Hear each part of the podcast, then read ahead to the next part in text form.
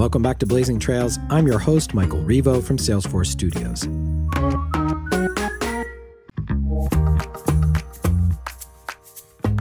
Welcome back to Blazing Trails. I'm Michael Rivo. Today, we're celebrating Black History Month, and we're going to learn about an organization focused on improving futures for Black youth and young adults through equity in education. It's called the Hidden Genius Project. And we'll learn about the launch of Salesforce's Catalyst Fund, which will provide capital to nonprofits led by underrepresented leaders.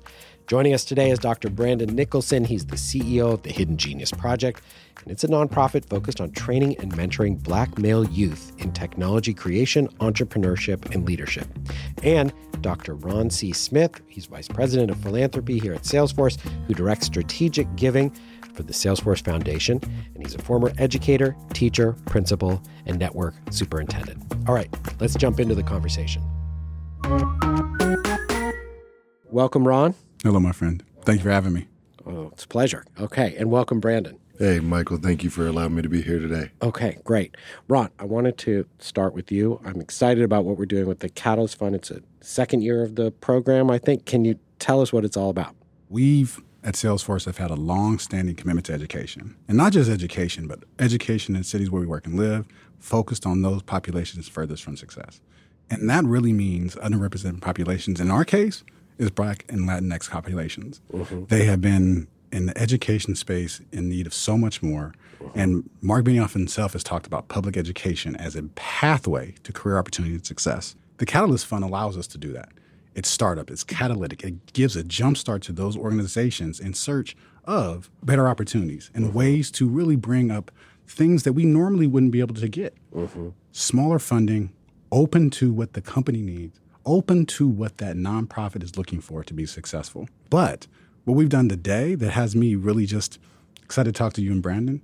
Today we get to really highlight the Hidden Genius Project. They're part of cohort one. Mm-hmm. They epitomize the work we do, not just in the cities where we work and live, not just the communities we serve, but really setting a high standard for the things that we want to talk about with excellence and reaching those in greatest need. Yeah. Yeah. Well, welcome, Brandon. It's great to have you here. Great to be here, of course. Okay, great. Well, okay, so tell us about the Hidden Genius Project and uh, what it's all about. We train and mentor black male youth in technology creation, entrepreneurship, and leadership skills to transform their lives and communities. We were founded in 2012 in Oakland, California, which is where we're currently headquartered, uh, but very much proud to operate not just in Oakland, but also in Richmond, California, Los Angeles, uh, Detroit, Michigan and in 2023, we're launching in Atlanta, Georgia, and Chicago, Illinois.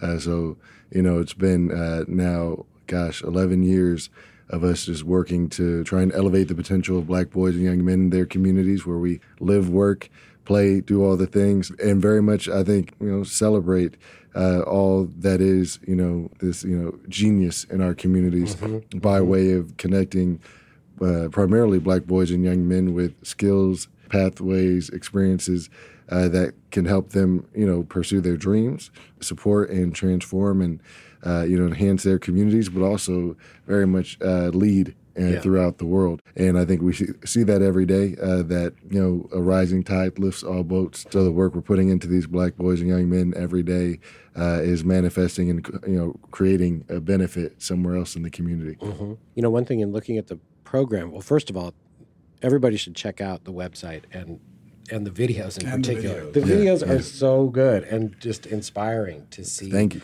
To see these boys traveling the world and you know just the confidence and exuberance and you know it's really great to see.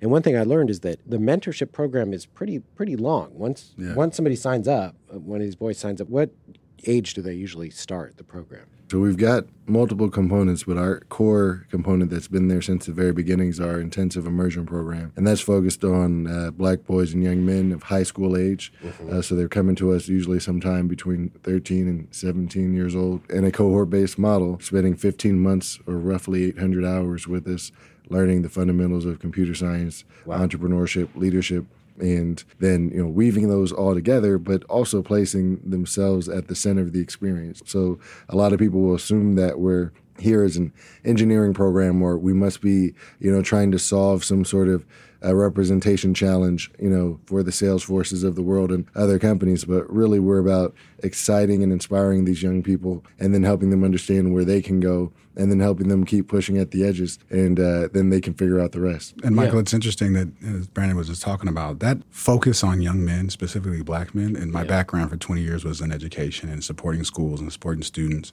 Yeah. And really, we see the need for more black men in education and not just to really provide a model, provide an image for them to see every day, but provide experiences and to show them like the trip to Africa. Everyone, go watch the video. They yeah. got to see the video.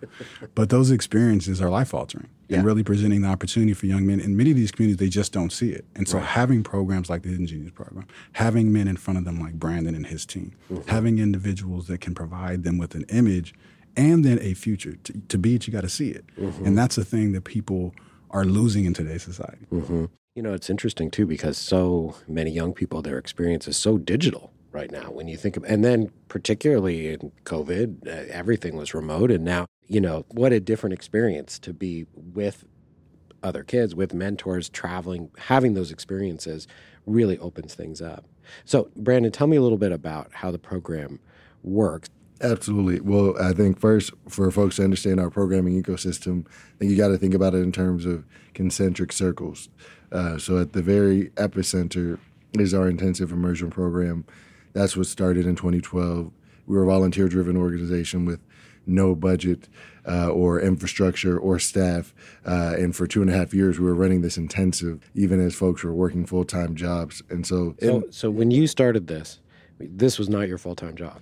No, in, in, in fact, so my job uh, was in evaluation, uh, program and evaluation, and you know we have a core group of founders uh, who were you know teaching every day, you know, basically taking lunch breaks for an hour, hour and a half at a time mm-hmm. to teach their lesson. And ironically, even as we didn't have a full time staff, we were probably as intensive a program as you could find, uh, you know, for our young people, especially in this space. Mm-hmm. So the very first summer in 2012, they were eight hour days, and so what it took to get young people eight hours of programming was to, you know, have a volunteer again take an hour and a half to disappear from their full time gig and make it the time people, later that people night. rolling in through absolutely, the day. yeah. Uh, for me, I, I, didn't have to do that. Thankfully, I was I was volunteering around, you know, some of the education design and assessment design. My background's in education policy. Mm-hmm. I was working in program evaluation, studying what makes programs like ours great, mm-hmm. uh, or sometimes not as great. Yeah. Um, and uh, you know, so recognizing that one of the core features, uh, certainly what Ron spoke to, being able to have an intensive presence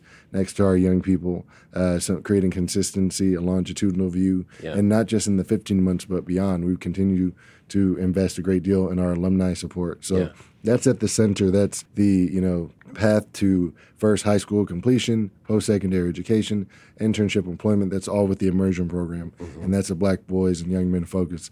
Now, when you look at these circles around the uh, immersion, they're you know increasing levels of exposure for young people in the community. So we've got contracts that we do with other community organizations. Think about youth facing organizations like a Boys and Girls Club or a West Oakland Youth Center or uh, a school, you know, in a, in a district or what have you. They're hiring alumni of our program as what we call youth educators. Right. And so through those relationships, we actually have our young people as leaders facilitating programming for whomever those organizations serve. Mm-hmm. And then we've got one more circle around that where our young people uh, are typically facilitating and leading events, not the least of which is our Brothers Code event, which we do now in every community where we are every year mm-hmm. during Computer Science Education Week. And that's an opportunity for boys, and that's all facilitated by our alumni. So if you think about these circles, at the core is the work we do every day. All of our full time staff, now that we have full time staff, yeah. they're pouring into black boys and young men in high school. But then those young people, as leaders and as alumni, then pour into the rest of the community. So the Hidden Genius Project is 11 years old now, and you told us a little bit about the origin story. Tell us about what it, it takes to scale the project and what that relationship with Salesforce looks like and with other organizations too. So, you know, when we think about again those concentric circles what it means to scale the organization or certainly to establish a new site is to replicate first that intensive immersion program setup. And so that means hiring a full team there including you know educators uh, site director folks supporting our support services. So that's a big part of what we do is wrap around our young people holistically making sure we can support them to get know, the things that may get in their way out of the way. So hopefully over time they can focus, you know, more uh, intensively, you know, on the path ahead and where they want to go. But mm-hmm. what I'll say is before we get into any community, it's really about building relationships, understanding that we're not here to, you know, kind of pursue a manifest destiny, so to speak, mm-hmm. and, you know, kind of take our work across the country and the world, you know, in the name of you know, the greater power, greater purpose. Really, what we're seeking to do is join arms in ecosystems where folks have been doing work for years, mm-hmm. where people sit at a table and they say, I've got 20 years experience working with this population, and that 20 years matters, and that 50 years matters, and that century or more of legacy in that place matters. We want to be competing against systemic oppression. We want to be competing against, you know, the, uh, you know, the factors in our communities that then contribute to our young people not having, you know, the things they really truly need and deserve mm-hmm. to excel. What I can say though is the thing that's not a challenge is engaging, you know, incredible young people. You yeah. Know, we're seeing that everywhere we go. There's, you know, certainly a need, but more than that, there's a great opportunity. We're just impressed by so many of these young people we've met over our 11 year history mm-hmm. all over the world. So we're always very much convinced that we should keep doing this because they're right there, you know, primed for the opportunity. Mm-hmm. And Ron, it sounds like it's a similar process for a company that's going to engage with a, a nonprofit yeah. or a community where it'd be easy just to come in and say, oh, yeah, okay, yeah. we've set some money aside. We're going to go do these projects and just sort of engage in that. But takes a lot more than that. It's a lot more. Yeah. So tell me about. I, I, was sitting here listening to Brandon talk about going get to know the community, be a part of the solution. Yeah. Not coming in and giving edicts and not coming in and saying do this, do that, but being right. really vested and having the community community see you as a part of it. Yeah. That is at the heart of how we do the work. Mm-hmm. That is Salesforce, and you know we have our one one one model, mm-hmm. giving back our, our, equity, our product, our time. Mm-hmm Brandon mentioned it. He said, you know, we're going to go in, we're going to volunteer. We're going to come in, we're going to bring our product. We're going to bring us, the Hidden Genius Project. Yeah. Then we're going to bring, and you were mentioning this on the elevator, you're going to bring in seed funding. Like you're not just saying, I'm bringing this team, I'm going to mm-hmm. breed seed funding for groups that are already in the area. Mm-hmm. That allows them to grow while we grow. And I think that is just fundamental when you think about success. Mm-hmm. For Salesforce, we also think about it going in with a simple question What do you need? Mm-hmm. How can we help? What are you doing that you want to accelerate? What do you want to change? Mm-hmm. Where do you need help and where do you have gaps? We have things that we follow. We have our strategy that we use, of course. But one thing that we're very committed to is not coming in and say, do this. These funds, not as flexible as some people think. Now, the Catalyst Fund is different. We'll talk more about that. Yeah. But when we think about how we go in and partner, we go in through through listening campaigns. Mm. We want to talk to the school systems, to the city, to the government officials. We want to talk to the nonprofits doing the good work. We want them to tell us what the needs are of the city. It's very easy when you're out here and we have thousands of employees, maybe in San Francisco and Oakland. Right. We have a little bit more foot on the ground, but what if right. we're in Chicago? Well, that's a question too. If you're yeah. if you're not a Salesforce, you know, this has been part of Salesforce from the beginning. Mm-hmm. It's a mm-hmm. big organization. There's mm-hmm. resources. You know, the ability to talk to all those groups is a lot easier. Mm. But if you're not, you know, of that scale or you're a smaller mm-hmm. company, how do you engage, you know, those stakeholders? One, we listen to our employees. We get their feedback. They have them give us suggestions on who should we talk to. Mm-hmm. Our employees in region. Someone in San Francisco, we wanted to have you be in Chicago if you're going to talk about Chicago. But yeah. we listen to our employees. We listen to the nonprofits. When you have everyone talking and then you see the through lines, mm-hmm. you see the and hear the common language. Mm-hmm. And this world we're in right now, where we can get back in person, you get to see how people feel and interact around being around other people. It might take months. Mm-hmm. It might take years before a partnership can be formed. Mm-hmm. But as long as it's of high quality, Mm-hmm. At the end of the day, if the young people, in this case in the Hidden Genius Project, the young men are being prepared for career success, yeah. then you're doing the work. And you have to have the long view. You know, one of the questions I had coming in was so let's say you develop the relationship with nonprofit organization in the company, and then your key person gets another job and is and is gone. I mean, we've all experienced that, you know, in the. One day the person's there and then the next day they're not and everything changes.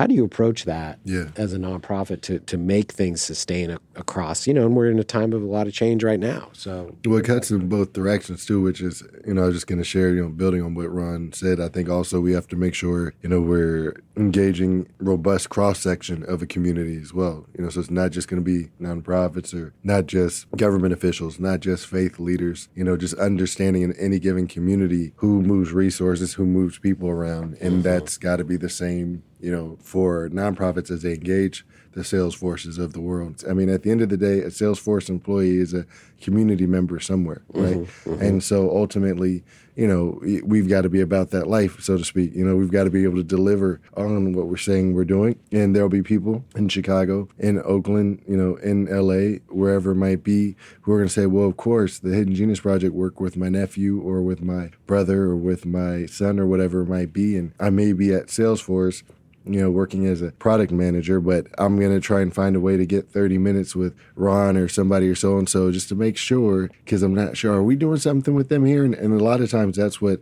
catalyzes, if you will, mm-hmm. um, that relationship for us. So I think it's really, you know, about us having definitely multiple touch points across you know kind of each sides of our relationships and creating value it's interesting you said that brandon i was thinking about the example you used about the young people who are part of this experience you know you bring adults in and adults are you know they're in and out you know they, they some some are volunteering for that one time and that's right. it others are it's a lifelong passion mm-hmm. and of course you want to try to draw on especially those people of the passion because they're going to stay committed but just to hit on that point around the young people if that young person has a good experience guess what? Five years from now, they come down and they see Salesforce say, I worked with Salesforce when I was 18. Mm-hmm. And this was this and this was this. Now they're passing that information back to the youngsters that they're mentoring. They're passing that information down. Mm-hmm. So then when a Brandon's gone or a Ron's gone, the, the name, the Hidden Genius Project and Salesforce is still aligned mm-hmm. because it's getting passed through the generations. And that's really what it comes down to. One thing so when we talk about other companies, we talk about other industries. When you're talking about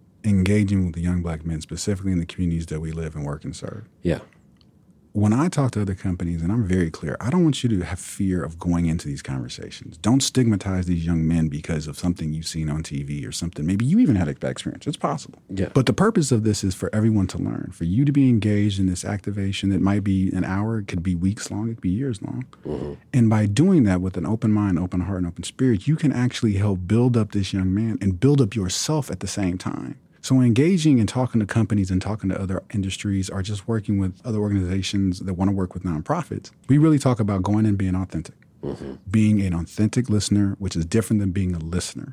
Being an authentic listener. You have to be willing to go in, roll your sleeves up and say, I'm committed. And the second you do that, the second you see these young men, the second you see this young man, young, young adult become a young man, become a man, if you're watching that journey, your eyes will open up. It'll help you in your life, in your home. And I think that at the heart of it is just putting it down where people can pick it up. Put it at the root of human nature. We are building a society where we're trying to support young people who have not had the support for the longest. You know, Ron, I'm curious after, you know, many years in education and working directly with kids and those communities, and now being on more of the corporate side, what's the difference in impact there? How has that played out for you? giving back in time are, are always amazing. Yeah. The biggest gap I see for myself, and when I think about it, and I've talked to some friends who did different transition spaces, mm-hmm. is you lose that interconnection with the kids. Right. When I watch the video, and again, watch the video, I keep saying, it's really the it's, powerful it's piece of sitting on the bus and the young man saying, "Did we get this accomplished?" and his friends tell him, "Yeah, nay," and then everybody, and then you guys are in the back just letting them talk. Yeah, that energy mm-hmm. is unmatched. You cannot understand how much it lifts you up. And when you're in an industry where you're surrounded by adults, and adults bring adult problems, and you know, right. we all know this, but young people have a certain level of, of juice mm-hmm. and energy and passion and all these catchwords, grit and resilience. No, no, no.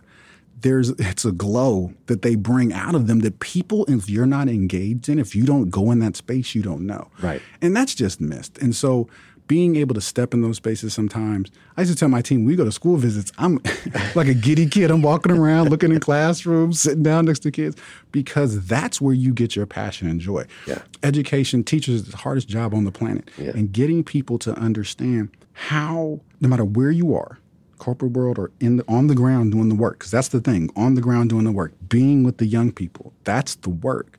Brandon, I'd love to hear if you have any, you know, some success stories? Sure. I mean, and w- what I'll definitely say is, you know, our greatest data set at this point is our young people and the way they show up as leaders. You know, guys like Devin, uh, you know, a young man we met with a great passion for animation and other things, who said, "But yeah, I'm not really into tech." But in reality, you know, animation, art, and tech are deeply intertwined. Yeah. And so, him being someone with an interest in animation, we were able to connect him with a, a program here in uh, or in Oakland at Laney College yeah. uh, that was meeting on Saturdays, um, an animation class that that would you know allow him to attend even as a high school student, mm-hmm. and you know that put him in a position to pursue his passion and have us there. We literally had the instructor walk into the registrar to get signed up. Mm-hmm. Um, but also that inspired him to keep going because he said, you know, he felt that higher ed wasn't for him, but that's because his conceptualization of higher ed was either engineering or liberal arts, kind of in a standard setup, not going to an art school or you know. And so we were able to get him, you know, uh, a look with the admissions director at California College of the Arts, mm-hmm. um, and eventually he'd be offered a scholarship uh, over four years. That first started off with about fifty percent aid, but with the school costing what it does, was still not nearly going to be enough. And mm-hmm. uh, his mom, you know, called us almost in tears, saying, "I don't think he's going to be able to go." And within you know forty eight to seventy two hours, they'd come back, said, "All right, we'll cover." it. Just come. We've got another young man from our cohort. You know, Devin was in Richmond, but you know Elijah down in L.A. and he came into our organization with a, a churro business of all things. You know, mm-hmm. basically as a high school sophomore. You know, and uh, the churro man can. You know, but he's thinking about what can tech do to help elevate my business. Right. Um, you know, social media obviously is a huge part of that, and also it's an important lesson because you know you heard Ron talk about not being afraid of our young people. Also, just understanding how brilliant they are even yeah. before we reach them. Mm-hmm. You know, so mm-hmm. we have so many young people who have such great facility and agility around things like social, right? So he knew how to get his brand out there, but now having the skills to build tools for himself uh, and or others. And then he also is someone who's facilitating program uh, programming in LA and other places as an alum of our program, as is Devin. Ron, to close, can you tell us a little bit more about how people can connect with, sure. with philanthropy at Salesforce? And we have a website, and we can get that information out. And yeah. um, we are an invite only when it comes to our, our granting program and our and our Catalyst Fund. Uh, this cohort, it's even it's ten black led organizations of the twenty. I mean, that is powerful, and that's really an intentional focus in communities we're in. Cohort one was our, our litmus test, and when we have quality organizations like the Hidden Genius Project, that's what we're looking for mm-hmm. as we think about the future, as we think about the opportunity can, to go deeper in this. What does it mean to provide what the communities are asking for? Okay, well, Ron, thank you so much for being here. Thank you. Appreciate you having me. And Brandon, thank you. Thank you, Michael. Absolutely. Well, that was Dr. Brandon Nicholson, CEO of the Hidden Genius Project, a nonprofit focused on training and mentoring black male youth in technology creation, entrepreneurship, and leadership. And Dr. Ron C. Smith, Vice President of Philanthropy here at Salesforce, who directs strategic giving for the Salesforce Foundation. Like this episode, be sure to subscribe wherever you get your podcast to Blazing Trails or right here on our YouTube channel. Blazing Trails is a production of Salesforce Studios, produced by Courtney Eltinge, edited by Cynthia Chavez, with original music from Andrew Duncan. I'm Michael Rivo. Thanks for being with us, and we'll see you next time.